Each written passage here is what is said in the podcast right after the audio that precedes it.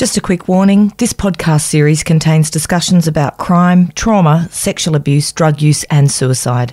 Listener discretion is advised. I used to rob banks in the 80s and 90s and did 23 years in prison in three different states. It took 30 years to talk about the sexual abuse that happened to me and the spiral into crime, addiction, and depression that all occurred as a result. Now, having turned my life around, I talk openly to inspirational people about trauma, survival, transformation, and hope. I am Russell Manser, and this is The Stick Up.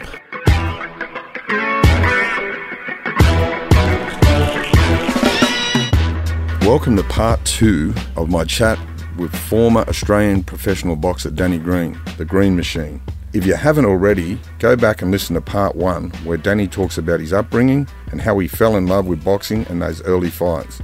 Known for his toughness, his world title wins, and his appearance in the 2000 Olympic Games, and for being a bloody good bloke. This is part two of the stick up with champion fighter Danny Green the fights between Mundine, they become. What was the process with that? Like you were calling each other out for a bit before it. You know what I mean? There was a lot of anticipation. One of the biggest Australian fights ever. You know, the bated anticipation. Everyone wanted it to happen, and you know, and it divided the country a lot of people. Either, you're either Greeny or Mundine fans, weren't you? Yeah, the, the, the first Choc fight, and this is the part I like saying. The, the, it's the highest pay per view. It's the biggest pay per view in the history of, of, mm. of boxing in this country yeah. for two Aussie fighters. Yeah. Me and Roy's number two, and then myself and Mundine's rematch number three. We got the highest three. We got the highest pay per views. The three, top three, mm. um, and no one's going to touch number one. No. no, no one's going to touch that. People are quick to forget that. Back in the day when we were doing it, mm. we didn't have all these news limited Channel Nine, Foxtel, Main Event, Fox, uh, Fox Sports under one roof. They're all separate. They're all working against each other to get mm. stories. This guy get a story, or this these won't do it or this guy does a story, we won't do it. So we're fighting to get stories. Now they're under one banner. They're all spewing out stories left, right, and centre, and they're sharing stories. These guys now have got a dream run. The last three or four years, have had a dream run with pay per views, trying because they've just got everything. At they've got so many journos sharing stories. We're back when we did it. You know, it was real. It was it was it was newsworthy. Yeah. And um, you know, it was it was a big deal. It was I didn't realise how big a deal it was when you're in the middle of doing it, and you look back at far out. It was kind of massive. Wayne was on Current Affair. Yeah. It was bonkers, but the media created a lot of it. Yeah, there's a lot of hype around these fights, man. I was in jail. I was in jail and um, in Arthur Gorrie Correctional Centre in Brisbane. I remember when it what happened, and um, and it's back then. You're just hearing the results, and there's no live. You don't get you don't get to watch anything live there. It's you fucking you wait until the eleven o'clock news, and it comes over, and you know sports tonight. Yeah, yeah, you get something like that, and um, Wow, what a lead up to that fight. Give us, fill us in on that. I never seen Choc ever in the flesh. I walked past him once in Surry Hills, and he was on the wall and leaning on the wall, waiting for someone to come. And I walked past him, and I did look at him. He didn't know me, I didn't know him. Mm. And um, I just moved to Sydney. I just seen this bloke. Went, that's That's Anthony Mundine because I watched his first pro, so I knew who he was. I was keeping an eye on him because he's in my weight division. Mm. And then one one night after he fought, he was doing really well. One night after his fight, the commentator in the ring said, "Mate, what do you think about this up and coming bloke from uh, Sydney with Trans Fenech um, Green? What do you think about him?" And I had like six fights and knocked out a guy that had gone um, eight rounds with him. I knocked him out in two rounds. And they asked, so they asked him, "What about me?" And Choc goes, "Ah, oh, he's a bum. You know, he's fucking, he's nothing. He's a bum. I'll knock him out." It was just a comment. Yeah. Nothing personal, just a comment. And yeah. so then they asked me about well, that. The next time I fought, well, what, what do you think about Anthony Mundine's comments? I said, whatever. That doesn't bother me. I'll fight him. Let's get on. Mm. So then, because I had, I was on a bit of a uh, hot streak. Mm. Um, you know, it just went that way. And then he'd say something, and I'd say something, but I'd, I'd reply. And then Fenny got involved. You know, Jeff, mm. um, Jeff's pretty outspoken, so Jeff got involved, and it just blew up. And then somehow it turned into black and white. Yeah. I don't know who the fuck turned into black and white. Mm. Nothing to do with me. No. So, I know plenty of stories of you stuff know, you've done in Indigenous communities. So I, I, don't know how that, my old man raised me, you know, a, a, a very, you know, particular way. Mm. And, and that was, you know, my old man had a lot of respect for the Indigenous community and he had a lot of black fellow friends back home mm. from the bush. And, you know, see, they loved him and he loved mm. them and that's the way we grew up. So I don't know where they come from. And then Choc being uh, converted um, to, to Islam, mm. being an indigenous um, Muslim in this country, and then me being, you know, uh, an Anglo-Saxon white fella, um, you know, it was a match made in heaven for the media. Yeah. So they ran with it, and then everyone, and unfortunately, but Choc didn't help himself. Mm. Choc didn't do himself any favors, mm. and so you know, our our rivalry has has been absolutely authentic Mm. and genuine. That, and that's why it worked because you can't. Aussie smells shit in Mm. this country, so you, we couldn't have faked it. We couldn't have pulled the wool over people's eyes for that long if it wasn't real. I don't dislike Choc, and, and now we're finished. We got a lot of love for each other. You know, Choc and I. You know, When he finished, I bread. remember you done a really nice tribute to him on Instagram and said, you know, you'd done a really nice thing about what an amazing athlete and, and that sort of thing. He is, man. Yeah. Fuck, he's a he's a he's a premiership player for the NRL. Mm. He's a he's a world champion fighter. Like you know, to do that, you're a gifted. You're a very gifted individual to be able to do that. Yeah. And I knew how strong Choc was going to be. People don't give Ch- Choc strong, uh, credit for his strength. You don't play first grade first grade rugby league unless you're a powerful, explosive, strong man. You don't win a premiership doing that. You don't star in the game if you're not a strong, explosive man. So I knew firsthand when I got in the ring with the bloke that he was going to be strong. And when he when we first grappled, I went, "Yeah, I'm glad I've prepared for this because this guy's fucking strong." But you're renowned for your strength too. Yeah, so we're both strong guys, but on the night, the hmm. first fight, so then it just it, went, it blew up, mate. We, we didn't see each other. I'd never seen him in the flesh apart from that time in Surry Hills. I hmm. walked past him. Never. We had separate weigh-ins, separate press conferences because hmm. the guys that he was hanging around with, the guys I was with, my, my crew, were quiet. We're not going to take shit, but we're not going to start it. A lot of guys around Choc at that stage were. Were, were yapping, and these are the these are the seagulls. You know, the mm. seagulls out there mm. looking for a chip. Yeah. They, they, they can't get fuck all else, so they'll get a chip out here, get a chip out here, and you know mm. maybe pick up a scrap over there. And so that was kind of that was always creating trouble. So we had separate weigh-ins and separate press conferences because there was it was there was going to something was going to go down. We Yeah. didn't need to have it. So we had the fight, and Choc won the fight. You uh, know, won won the first fight fair and square, and it was it was huge. You know, he, he You won. come out, the Robert De Niro taxi driver. You come out with the mohawk and the the Got green. bored the day before. Was bored shitless. Like, mm. yeah, it's cut my hair. This is a terrible haircut. Shocker. But uh, I, I wasn't winning that fight, mate. I, mm. I had to, you know, people are going to say making excuses. It's not an excuse. It's a fact. I had to lose 10 kilograms and I shouldn't have been at that weight. The last time I fought at super middleweight was in March 2000 and yeah, 2005. We fought May 2006, so 14 months I hadn't been at that weight. The next time before that that I'd been at super middleweight was in December 20, 2003. So I hadn't made super middleweight more than two times in the last three years. Uh, my body had filled out, but the opportunity was to fight at super middleweight. I get that. What's what weight? What's that? 76.2. So right now I weigh 79, Russ. I got down to 75.9 at weighing. Yeah. You take off, take and you, and where you, you what, take how off old are you now? 49. Yeah, it takes, and it's a lot harder. Like, When you get older, it's hard to lose weight. The- but I read in your book, and I was reading about the, the torture that you had with losing weight, and that sort of some of the, the, the lengths that you took yourself to to get yourself down to weight. Yeah, I mean, I take nothing away from Choc's victory. Full credit to Chock. He, he boxed beautifully. He, he boxed he boxed me ears off that night. Uh, but you know, I maintain I, I walked forward the whole night. I was I was less than three percent body fat. And this isn't a scan. This mm. isn't a caliper pinch mm. test. This is an X-ray of your body. Mm. A month out, we we re- we realised we knew we're told by um, my specialist you're going to have to go catabolic. Your body's going to have to eat itself. You need to lose four kilograms of muscle because you don't have any fat left. And when you get down to four percent, you're on your bones. And then you fucking go down to three percent. You're taking vital fat, fat, fat from your vital organs, and you start chewing it from your brain. Very unhealthy. I was almost anorexic.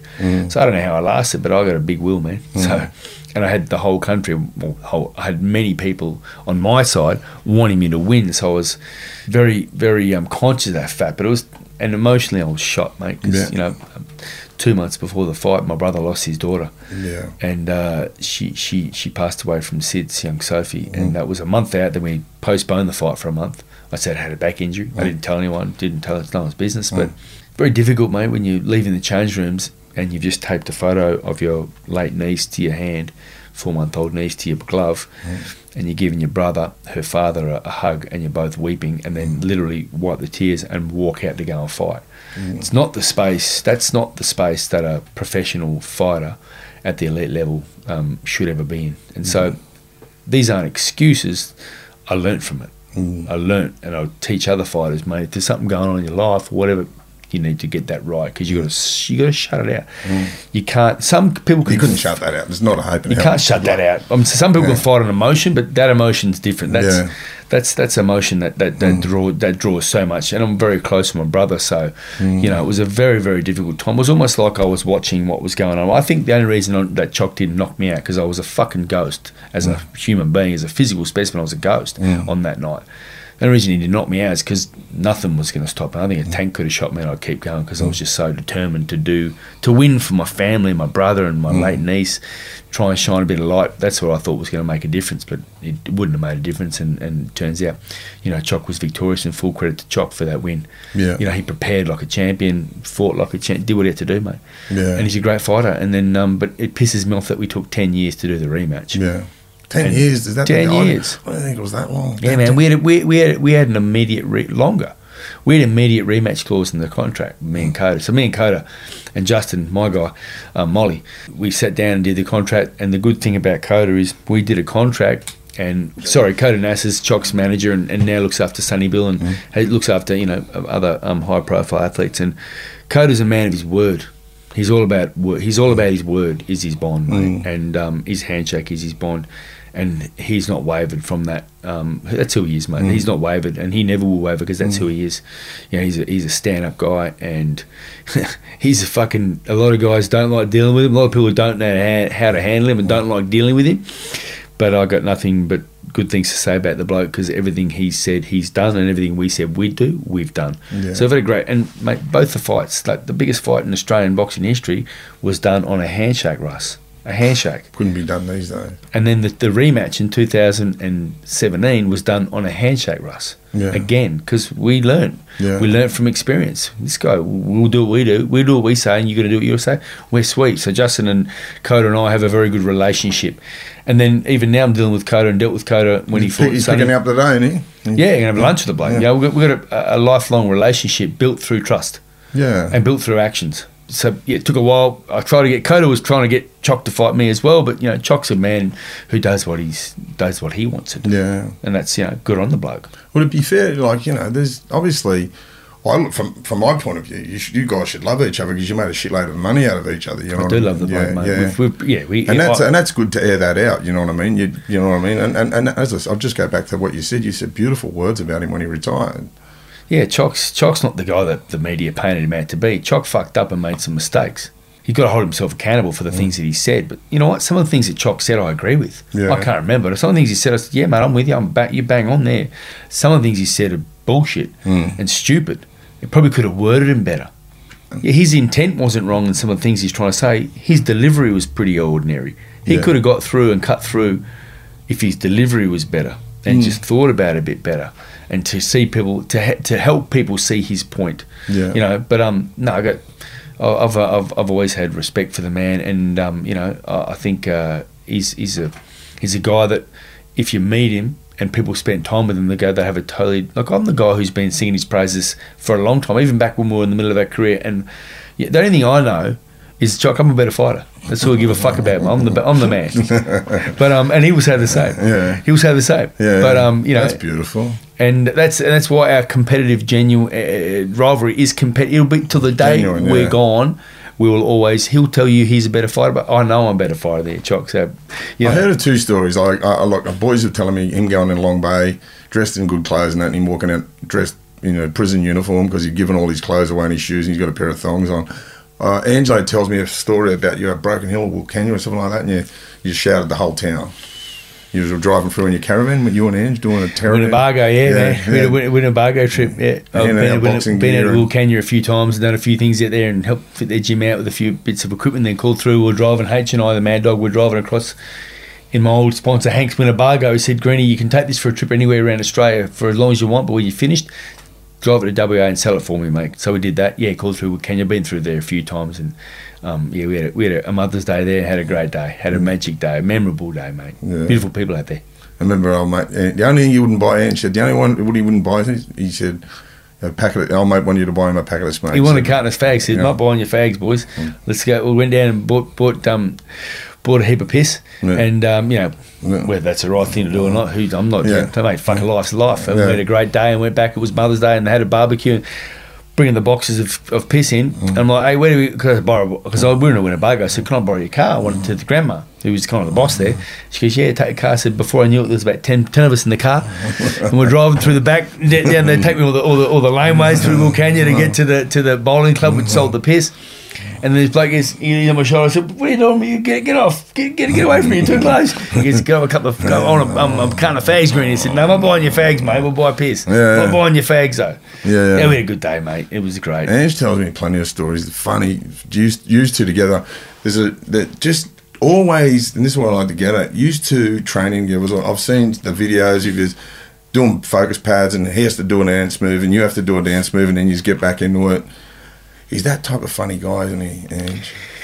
mate. He's um he's got a lot of energy. He's a very intelligent guy. You know, people people because he's he's got that ocker accent. Yeah, go mate. You know, yeah, you going. Stop. He's got that very ocker accent. So people assume that he's you know this country bumpkin who you know uh, has a he's a very intelligent person. Yeah. He's inte- in, his intellect is high. Yeah. Um, you know, he's dyslexic to a degree. Like he looked at the at the, at the menu and he was all oh, okay. The, the, the veal paramagoy. Went, Yeah. What's that, mate? He goes, oh, the the, the paramagoy. I said, what are you talking about, H? He goes, that one there. Oh, I said, that's Parmigiana, mate. he's the best. But um, yeah, he's a very intelligent guy. The amount of people that he speaks to on a daily basis that he doesn't know very well that are struggling. Yeah, yeah. He'll, he'll ring people all the time and just keep in touch and just check in on them if because he knows they're struggling. He's got a Mm. heart of gold, that bloke. He's he's a very different person. His persona, I don't think, truly um, acknowledges who he is as a person, as a real, as the, the true human being that H is. He's a very compassionate, very caring, very supportive. Mm. Um, you know, he's he's a, he's he's a very good man. For me, it was like I sat in jail. I wanted to kick off the Voice of a Survivor and help Survivors Institute. And one of the dreams was get involved in a boxing gym. And I talk about this story a lot. And uh, so I met Ange, started hanging around the gym, and he sent me over. Not only get involved in boxing gym, he sent me over to Manchester to corner for Bruno Tarimo in a world title eliminator in front of 12,500 people. Like, far out. What an experience. One of the best experiences of my life in between rounds, 12,500 people singing Oasis songs. Like, fuck, oh, wow, mind blowing. And to give me that experience, I'm forever grateful. You know, and what I see with knockabout blokes getting out of jail, they're welcome at his gym, they he's got a place for them to stay, and, you know, just go and do a bit of farm work, man. Not many people like that. Not many people too accepting of others like that, non judgmental. There should be, man, because it's a funny thing, Russ, you know, you're talking about me a lot, but people go to jail Mm. and then they get out of jail, depending on what the crime is. You're a rock spider, should never let Mm. Out. You shouldn't have even shot. fucking gone in there. You should be, you know, Yeah. should be strung up. But people who get let out of jail, they do their time, but then they have to serve that sentence from, from uh, I guess, perspective of many, they have to serve that sentence f- Mm. forever. It's like, well, what's the point of going to jail? If you've done your time, you should get out. That's it. You've done Mm. your time. You, you should be welcomed back into society. Well, what, then what's the point of putting people in jail? Depending on the, there's some people who should Never. I I believe that there's many people should be should be you know Shot. put out to pasture, mate. Put them down. Let them go. My girl's big on it. Like I do posts on social media, and I get these fucking stiffs that jump on there and go, "Oh, how do you feel about your victims?" Do you, you know? And she gets filthy about it. She'll go, "He's done his fucking time. He's apologised a thousand and one times. Do you want a thousand and two? Is it going to make a difference? You know, he does this work with survivors. It's ameliorated. It's balanced out these days. How much do you want him punished? I guess it's a fine line, Russ. You know, from the victims, they were like, well, you know, look what I've done in my life. But then, it's what's the point of having people incarcerated? If if if, if you're going to incarcerate them, there's when they get out, I- you know, it's the time's done. They've got to move on. They've got to be welcomed back in and, and, and start becoming productive in, in their hmm. own community and, and getting on with their own lives. They've paid their penance. Like I said, depending on the crime, some crimes. Yeah, I- I agree. some crimes I couldn't forgive, mate. Yeah, I just couldn't forgive. you know, Greeny, you, you've got a passion for the knockabout. Like, I'll go to Perth. I'll go to Perth, and you'll be you'll be holding the pads for some bloke that's got, you know, enemy number one by the so-called government over there. You know what I mean? You, eh, and you'll always make yourself accessible to people that you know haven't always had the ideal ideal life or, and that sort of stuff, and that you you know you resonate with them. You and put people at ease, non-judgmental. It doesn't. You know what I mean? That's that's amazing ability to, to do that. Where does that come from? It comes from my old man. You know, he mm. said, "Don't you know? Don't judge people." I think his dad wasn't you know terribly judgmental of blokes and people in general, and you know, at his funeral there was a, such a wide array of people. You know, his mm. funeral was a celebration. Yeah. It was a magic day. When I say magic day, as far as a funeral goes for our father, I think it was a magic day. Yeah. Everyone's we all live in Celebration of life. It was a celebration. There was such a, a diverse mix of people in that crowd. You know, there was a real wide ranging uh, bunch of crew in that crowd. Um, and for me, that was testament to my father because he didn't really judge and, and, and you know he's raised me everyone's got a story Yeah. listen to their story so I've learnt not to judge so quick and just be like oh like everyone else and go oh fuck he's done this and he's done that and fuck him right there's a reason why many people and your own story Russ many but I'm, I'm I'm not I'm no expert man. I'm not talking from experience but there's a reason why many people had their lives turned upside down and then in, in turn have unfortunately turned other people's lives upside down. But if where there's an action there's a reaction. Many people that are in jail i assume have had uh, horrendous experiences and traumatic experiences that has helped shape where they are and what they've done and where they wh- why they do it. And hmm. people are too quick to judge and, and not listen to people's stories. And, and we how about the amount of times that our government and, and, and big business are, are committing massive crime on a daily basis swept under the carpet under everyone's noses and no one gets to hear about it yet a bloke who goes down the shop and might takes might, might might lift some some TVs off the back of a truck and then sell them because he needs to feed his kids or needs medication to feed his sick child and he's pinched and the next minute he's doing a he's, he's in jail. Yeah. How's that fair? Yeah. And, and there's so many stories. Or some blokes make a fucked up wrong decision, or they're addicted to drugs, and their lives turn upside down. They're turning other people's lives upside down, but they're addicted to drugs. A lot of them are addicted to drugs for a reason to hide the pain and the trauma that they've been through. So this whole notion of jail, etc., and, and rehabilitation, I think um, I'm, I don't have the answer, but it's not black and white. If someone does something wrong, fucking knock them up and throw away the key. I'm a believer in if you hurt women or children, mate, you're gone. I think it's an eye for an eye. Yeah, yeah, for sure. I'm, I'm a big believer in it. I like the way the black fellas do it out in the desert, mate. I don't know whether. I'd be able to. I don't think I. I don't know. I, I wouldn't be able to forgive anyone if something happened. Someone took someone. Someone took my kids from me. I, I'm not going to forgive them. No. I can't forgive. It's unforgivable. I don't give a fuck what you've been through, man. Yeah. But so was the underlying issue, Danny. Uh, the whole underlying issue, you show me a violent person, and I'll, I'll, I'll find an underlying issue of some sort of traumatic event. Show me a highly addicted drug addict. And in the work I do, we've got like, you know, you know, we got sixty percent of the jail population has been affected by some sort of trauma, whether it be sexual, physical, or intergenerational. You know, and our way of society of judging those people, you, you, you get sexually abused. The government under government watch, you go before their courts. They tell you what a bad person you are and what a horrible person you are, and you must be punished and given sentences to deter you from reoffending. But the pedophile walks free. That's not justice. Yeah, it's cooked, mate. If we go down this rabbit hole, we'll spend the whole time getting angry for talking sure, about for it. sure. And, you know, my buddy, close mate of mine, Nathan Brooks. Um, he's he worked in juvenile um, detention. He worked there as a as a as a um, I wouldn't call it a screw. I think it was more No, of a no, social worker. they're called social workers. Yeah, but he had so much respect from the boys in there, and predominantly Indigenous boys Mm. in there. His two sons, uh, you know, their mother's Indigenous, so he's had so much respect from the from the young boys in there. And, and, and there's some hardcore criminals and there's some murderers in there that are young kids, but you know, majority of them, their story is is they've been brought up, they've been dragged up, not brought Yeah. up. So, you know, and they and then they're put into a system, and then there's twelve year olds, and now it's changed. Now these twelve year olds are treated like like adult criminals. Yeah. They're locked up, solitary confinement, etc., treated like dirt. Mm. And now he's not there anymore. And these kids are these kids, they need men like Brooksy in there. A won't take an ounce of shit, Mm. but will discipline them, but will talk to them, listen to them. Like you Mm. know, they there'd be riots. They couldn't get him off the roof. They've torched someplace. They couldn't get in. Brooksy walk in there and go, "Hey boys, what happened? What's wrong? What, what's going on? Why are you doing this?" Not Mm. you know, hey, get the fuck down. And I understand the blokes who'll go and get the fuck down too. They've got a job to do, but there's a way to do it. And I've had so many guys come up to me over the years at my gym in Warwick, which is you know near a pretty hard area, pretty tough area. And a lot of kids, particularly Indigenous blokes, walk past me in the pram. They have a couple of kids in a pram, young misses, and they'll go, "Hey, Greeny," and I'll go, "Yeah, mate, how you going?" They go, "Yeah, mate, you don't know me. My name's Giles. I'm, you know, I was um, uh, I was inside with Brooksy, uh, so I at um, Banksia Hill. Yeah, I was in there for like three years, and you know, just tell Brooksy. I want you to tell Brooksy, um, you know, I'm working now, my second year doing my apprenticeship. You know, we've got a house together, and um, you know, I'm married. I've got two kids, and just let him know, mate, how much of a, a positive impact that man had on my life and all the blokes in there. He's got a lot of respect from us, mate, and just thank him from me. I've had that on many occasions.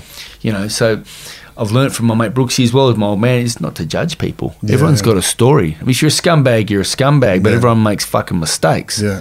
Just just scratch Yeah. the surface, and you'll find a, you'll find there's a there's a person in there, and there's a reason why that person's the way they are. I, for me, I, I found when we address the trauma, fucking, I turn all productive member. I today I employ 14 people. Man, it just goes to show when you put the right treatment into these people, you can get good people, or so-called. They're normally good people, but it just flows out. You know what I mean? And you know, I'm big on it. I'm, I'm trying to do prison reform, and, and you know, I mean, you you've always had my back with this sort of stuff, and your this is where we're going your accessibility. You're always like, if a girl's got cancer, you'll do a video for me. Um, like, you know, we just as we come in, one of the boys rang me from jail. You jump on the phone, hey mate, how are you? Words of encouragement. You're always, I don't know, you're one of these blokes that is always encouraging people to be better. I'm lucky to, to you know when I say lucky, I'm fortunate, like I said, to have been able to identify that I had a, a bit of a gift and and, and, and and I loved fighting, I loved boxing, I loved the sport, and all I wanted to do was be a fighter. And I was able to identify that I had a gift. I was you know, I had mm. some physical attributes and some mental at- bit fucking tapped, so I was able to do the sport and, and, and then achieve a bit of a profile. And then people reach out to me and want to say, "Mate, more nine times out of ten, everyone's so good. And, you know, and how can I how can I not you know give someone a birthday wish or a well wish if they if especially if a young child's not going to make it? You know, Yeah. that's the least I can And it makes such a difference to people. Like I, I, I said to you once, I said about like because I've been over in Perth, mate, and you're fucking it's like the parting of the Red Sea when you walk down the fucking road down over there. And um, I I'm said- all washed up now, Russ. And I was saying that, um, mate, you, you know, you could if you ran for politics over there, you'd romp it in. But the thing you said to me is, I can't bullshit people. I couldn't do politics, mate. I get too angry. Yeah. I, I don't have the temperament for politics. I want to fucking slap the person that's, that's lying to me right into my face. Yeah, So, um, yeah, politics wouldn't be my go. I find it puzzling that someone is in this country elevated to a top position, yet often they've got there through scurrilous behaviour. that's crazy. I look at the bikie laws that they've introduced over in Western Australia. Just that's a classic example. So they're convincing people in this country that bikies pose a bigger threat than pedophiles. That's fucking brainwash. Why are many bikies in gangs, and why are many bikies have, have many people issue. gone down that path into that world?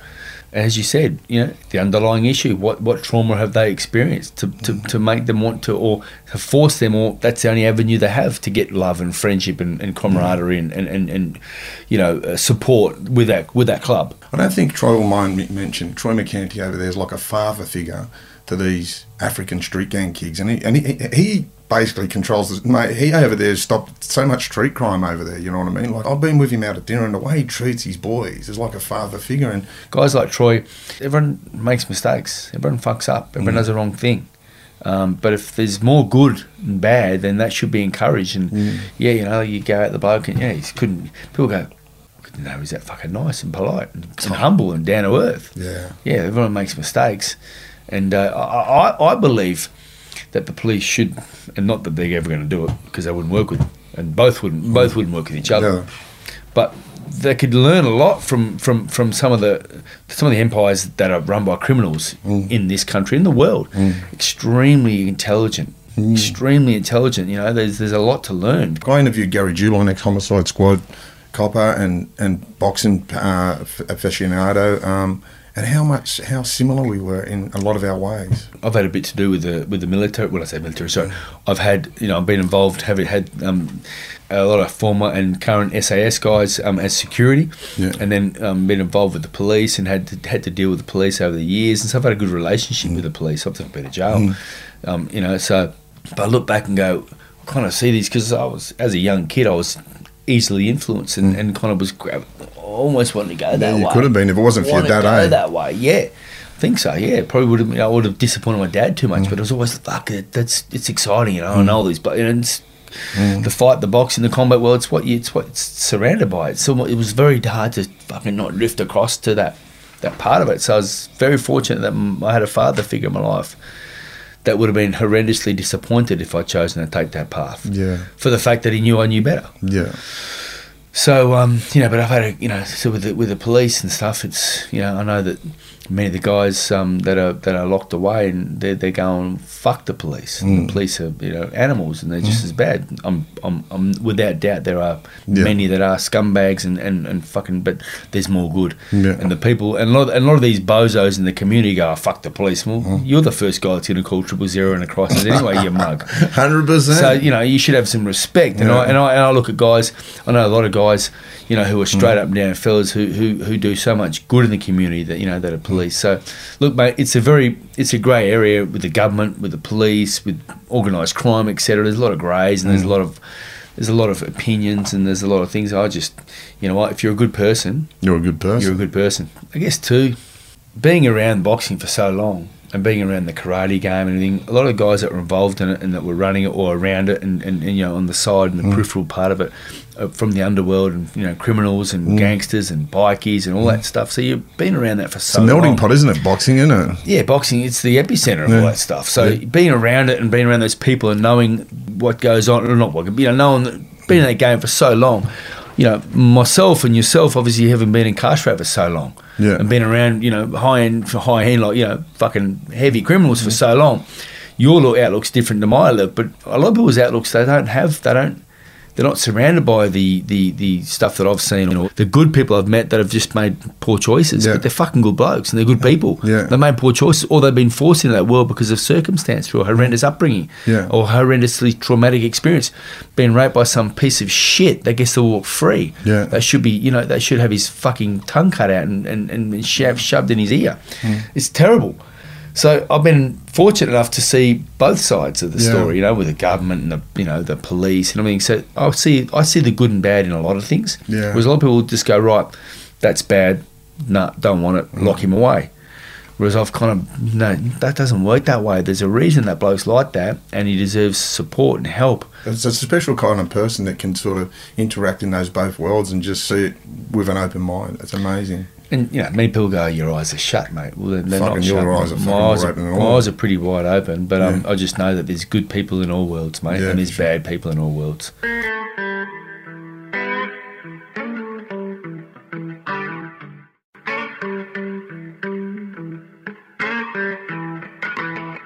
All right, let's talk about the rematch with Mundine. Let's. How long after was the rematch? How long? I think it was May 26, 2006, the first fight, and then we had the rematch Feb 3, 2017. So longer than 10 years, Yeah, yeah. 10 and a half years. Waiting in bated anticipation for it to happen. No, no, kind of, I, I, you know, I, I, look, the domestic scene here, there was such a big thing, Choc it was massive, and the rematch was there for years, and Choc's going to dispute this, but man, we, we should have done this. Th- we should have had three or four fights. We could have had four fights if we'd done the rematch just mm. a year after. He could have gone done something else and we had a rematch two years, or mm. even three years, or four years, or even five, but not ten. Mm. It's too late to go again after ten. Like I was an old guy. I was I was a month off turning 44. Choc was 42. That's that's. No, I'm not a young man, but I always had in the back of mind the rematch Were you to retired place. at that stage? Hadn't retired. I fought Cameron um, in Melbourne. Shane, Cameron, Cameron. hard fight, really good fight, tough man. Had a great fight with him.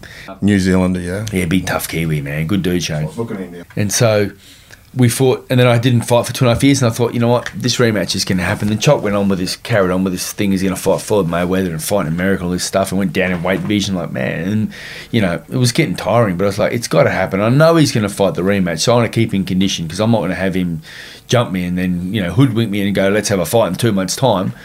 And people go, oh, you only fought for money. Yeah, that's right, because that's what my job was. Hmm. I The price fight. I wasn't a volunteer. Yeah. You know, I volunteered shitloads of my time for many, many years, but this I wasn't a volunteer. So yeah, I'm a prize fighter, I get paid to fight. And as a prize fighter, you want to take the biggest fucking prey, the biggest fights, which pay the most. So all these fools are going, "I just did it for money." And it's like, no shit, you imbecile. and so, um, yeah, we, we eventually got the fight on, and it took ten years. It was, you know, and I come down. I was walking around eighty-seven kilo, and Choc was walking around, telling me he was walking around, telling people he was walking around at 75, 78, which is bullshit. He's walking about eighty kilo. Was it catch weight? Catch weight. So Which 80 catch weight's an agreed weight, isn't it? well, it's in between weight divisions, but so it, and it's such a massive jump from light heavy to cruisers, 20 pa- 25 pound. So we met at 83. Now I still had to boil down to get to 83. Yeah. And when I boil down, everyone knows I don't put on weight after a fight. I, I, I weighed in at 83 and I got it on my phone here in the video the night. I jumped on the scales of me jocks, jumped on before I walked out to go to the venue, and it was 83.6 or 83.8. I'd put on 800 grams. And I filmed it on the night of the fight and said, There you go, you fucking idiots. Mm. Telling me I want to put on 10 kilos, mm. I'll have 10 kilos. I might have had three kilos on Choc on the night. Mm. That's it. It's not a lot. It's nothing. Anyway, he was two years younger, and, and you know, I say, "Well, you're younger than me. You know, you, you move better. I'm an old, I'm older than you." There was no advantage really at all. Um, I had to come down. I had to lose four kilos to get down to 83, four and a half kilos. Yeah, which wasn't easy because I was skinny, man. So I fought twice um, before that, and then had the rematch with Choc. We finally, we finally agreed to terms. Um, again, it was a piece of ca- piece of paper, easy to deal with. Shook hands with Khoder. Met Choc at the airport because I wanted to hear it come out of Choc's mouth. Because plenty of times over the years he'd said to me, "Mate, this is what's going to happen. We'll fight, yeah, yeah," and it fell through. I'm like, oh, "Come on, mate, give me a break. Let's just do this. Mm. You want it. You know it's the only fight out there for you that's going to make you the coin you're after, mm. and it's re- it's a real fucking fight." Mm. You know, it's real. That's what made it. That's what made it pop again because it was real. People knew we did. We we, we, we wanted to There's get a each big other. build up to it, wasn't it? It was huge. Adelaide Oval, iconic position, you know. And um, and Then, so yeah, we uh, met at the airport and did it, shook hands, and, and someone took a photo. Some some someone from there took a photo and showed me and Choc at the Choc at the airport. But Choc literally came over, sat. Khoder was there. I was here. Justin was with me as well, just to make sure you know we get all on paper, get all you know official. He was there. Not that he needed to be, but just you know Justin Molly has been with me my whole career. He's my right hand man in my career, as far as you know um, contracts and managing goes, etc. Everything I run by Molly, and so and him and Cody get on very well. And he's been Molly's head of Green Machine Boxing, so he was there as well. And Tony Mundine was there, and then Choc walked over and, and stood there and said, "Choc, yep." He said, "Mate, let's do it." I said, "You gonna fight? Eh? This is it." He goes, "Yep, let's do it. Let's get it on." That was it. And he walked off. That was it. That's all you needed. That's do. all. That's all. Knee hit. All right, boom, we're on. So then I had a fight in Melbourne. Um, after that, about three weeks after that, it's a lot of pressure on me. Um, and then um, won that fight. Um, so yeah, and the fight was was was on Adelaide Oval, and um, it was yeah, it was it was hard. I would have liked to do a lot of it, but for a couple of old boys, we put on a pretty good show. No, so. Yeah, we put on a pretty good show, and then there was mate, Choc should have been disqualified. He knows it, and if he, deep in his heart, he knows if that was me doing it to him, it would I would have been disqualified. I don't know why he wasn't. The referee was a fucking goose, and panicked and didn't know what to do. He was out of his depth. He was an overseas referee. I think he was from Mexico, hmm. out of his depth. He should have been instant disqualification. My hand, my right hand, it's on video clearly for everyone to see. My right hand's pinned because the referee has got my arm pinned behind here and his hand's here. So the referee's holding that arm. Choc's behind me there. He's there, he's here. Hmm. And he, my hand is, my left arm's here. And Choc's standing behind me. The referee's got both his hands on me and he's saying, "That's it, boys, break." Um, you know, uh, a break and whatever, separate. And the ref taught me, and then all of a sudden, and so then as a fighter, you're trained. I'm trained to go and just relax. If I can get two or three seconds of respite to bring my heart from this to this, it's a big difference. And you've got 30 minutes to, to try and regulate your breathing because your oxygen intake's everything to performance. So as soon as the ref comes over, as soon as the ref puts his hand on you, that's it. You can't be touched. And these dickheads going, oh, protect yourself at all times. These fucking imbeciles who commentate, they know who they are. Mm. They're fools.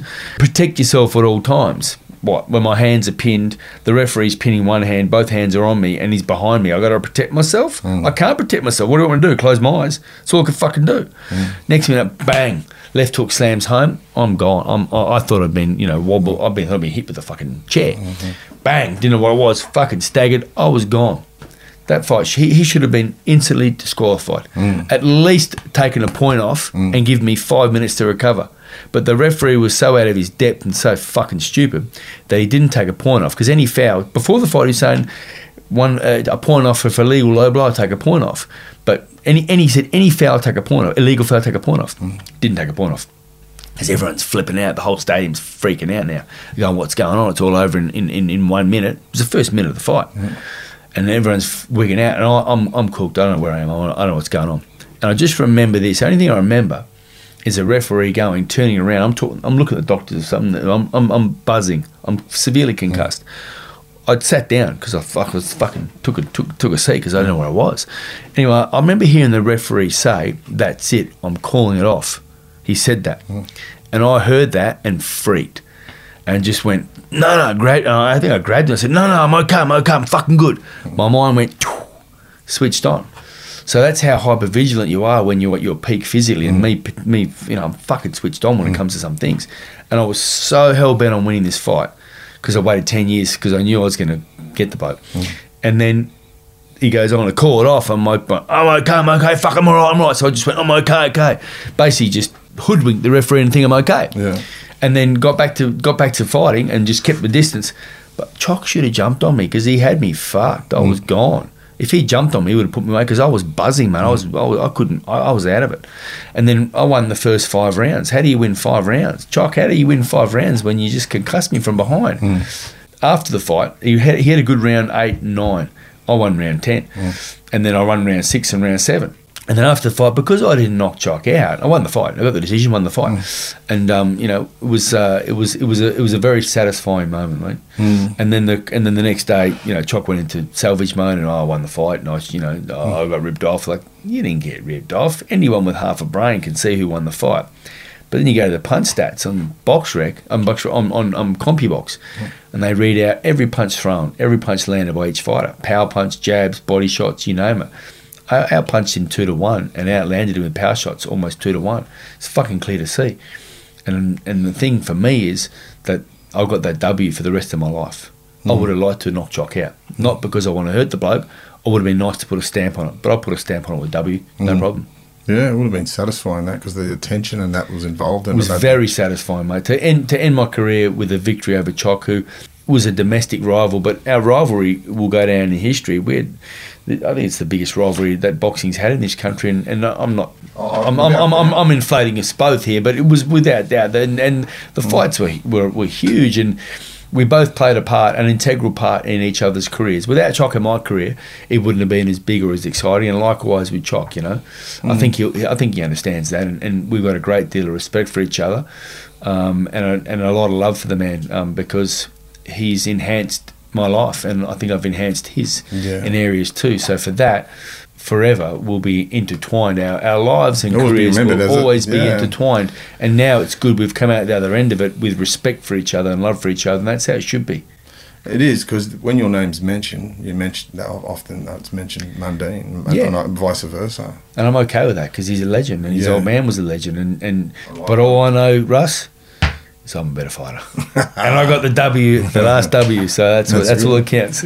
All right, mate. What what are you up to today? What what are you up to these days? I, I went over your place over in um, over in Scarborough, mate, and you were off. You were off. You were hell bent to go down the Margaret River and just go surfing. Yeah, yeah, kind of just you know pull the handbrake up a bit, Russ, change gears, just shift the back a gear, and What was behind that? Because I know you're you're in hot demand for corporate sort of stuff, and you know what what was what was that? You just had enough. Mate, I'm, I, I think I'm pretty. In, I, I think everyone thinks I'm an intense character, and I'm always fucking like that. I guess most times I've been interviewed on TV has been around fight time, so I'm in intense mode. But I'm, I, I, I like to think I'm a bit more fucking chilled and laid back.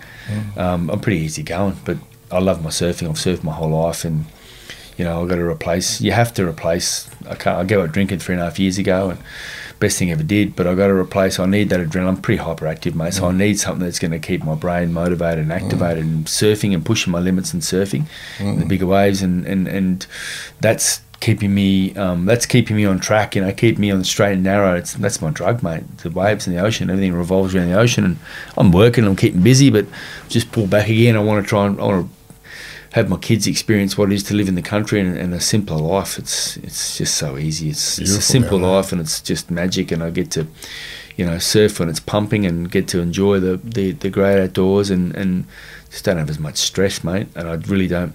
The corporate world, yeah, it's all good and it's fantastic. I'm involved in it, but uh, I worked out that it's not really my world. Mm. I- I'm involved in business mm. and, and I got nothing against it, but I mm. don't want to be consumed. I want I, I want to live my life, mate. I don't want to be consumed by mm. trying to conquer and trying to be bigger and better. No, I'm all right. I got, I got what I got. I'm pretty cool with it. Archie, your son, or Chloe coming out want to be boxers. What, what, what would you say to him? Chloe says she wants to. She's she was a very very good competitive swimmer. So she was a high level three time national champ at ten kilometre open, open water in the ocean. Yeah. she's a she's an animal. And she can punch too, huh? Yeah, she can punch. She can punch like a mule can kick. Yeah, she's tough too. She's a tough kid. Beautiful. Like she's my daughter, man. It's, I fucking love that kid. Um, and uh, she's so staunch, such a such a such a such a you know she's a, she's the kind of kid you want to have in, in, in a crisis with. you. So same with my son. My both my kids are very very they got their mother's um, you know genes with their loyalty. They're just staunchly loyal and fiercely protective. I love that about them, um, among many other things. But yeah, Archie's. Yeah, Chloe could box too. You know, she's got she can she can whack, and she's got that determination. It's up to her.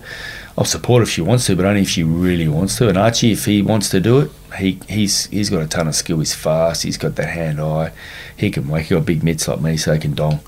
And um, you know, he's he's grown up with both my kids. Have grown up with fighting their whole life. Um, and uh, Would you encourage it? Would you, like if they said, how would, like, Archie's got to know how to fight. Simple. He's got to, mate. I said, it's mate. You're gonna have to get. You're gonna have to know how to fight. And you, if you if you ha- if you get in a fight here and there, I don't discourage it if it's a fair fight. And mm. you know, it is. You got a problem, and or someone's picking on you, and they're gonna have a go at you. Don't step back, mate. You mm. know, don't look for it. But Yeah. but yeah, if he wants to fight, mate, Yeah. I'll encourage it. But again, only if he wants to do it. Yeah, only if he's real hungry. You know, like if he really wants to. Yeah. But if he doesn't really want to do it and he thinks he has to because people are pressuring him because he's my son, I'll be like, no, mate, I'm not going to support that. I'll only support you if you kick my door down to fight, mate. And if that's the case, I'll be by your side. Yeah, sure. Yeah, it's up to him, mate. That's his life. Can Yeah. Chloe's boyfriend got the welcome to family, mate. I've seen that on social media where he had to wear a body shield and get the body punches off Greeny. Yeah. He took it like a fucking thief. So, oh, Scotty boy, he's a good kid, mate. He's a good kid. I, I, I, I How many punches were in that, Greeny? How many? How, how many? What was the agreement? How many times you hit him with? Nah, he just he, he asked me. He goes, "Greeny, Greeny, Greeny." He's like a Labrador. This kid. He's just a you know big, beautiful kid. Hey, look, Greeny. He's always smiling, happy. Always wants to help out. He's a good kid, mate. Athletic too. Athletic. He's you know he's. His um his mother's indigenous, so he's got that black fella speed, that coordination, that hand eye. Like he throws a ball up. Fucking hell, he threw that about 100 metres. He hits a golf ball, you know, he kicks a footy, good footballer, throws a jab like. If he boxed before, he's not much. Man, yeah, everything he does, surfing. I've never seen anyone take to surfing so quickly. Yeah, he's a good kid, mate. But I put the body shot. He goes, Greeny, can I feel what it's like? I said, you sure? He goes, yeah, yeah, please, look, give it to you. I said, all right, no problem, I'll give it to you. And gave him, I gave him like eight or ten Yeah. big ones. And I know how much it hurts. And he never winced once. He copped them sweet. And he never went down. And I knew it was hurting him bad. It was only body shots, but I knew it was hurting him bad. But he copped a sweet and he shook my hand. Oh, yeah, that was great. He's smiling like a Labrador. No, he's a beauty, mate. Mate, great to hear the family's doing well. Uh, Great to hear that you've got, you know, the peace and the tranquility that you that we all strive to achieve over there in Margaret River, mate. Um, dead set pleasure to have you here, mate. Um, what a genuine person you are, and I love having you here, mate. Thanks for coming. Appreciate it, Russ. Thanks very much, mate. Just a quick thank you to everyone out there um, who supported me over my career. Um, you know, it made my career so fulfilling knowing that I had so many people backing me to win. So, yeah, thanks heaps, guys. And Russ, appreciate having me on, mate. Thank you. Thank you.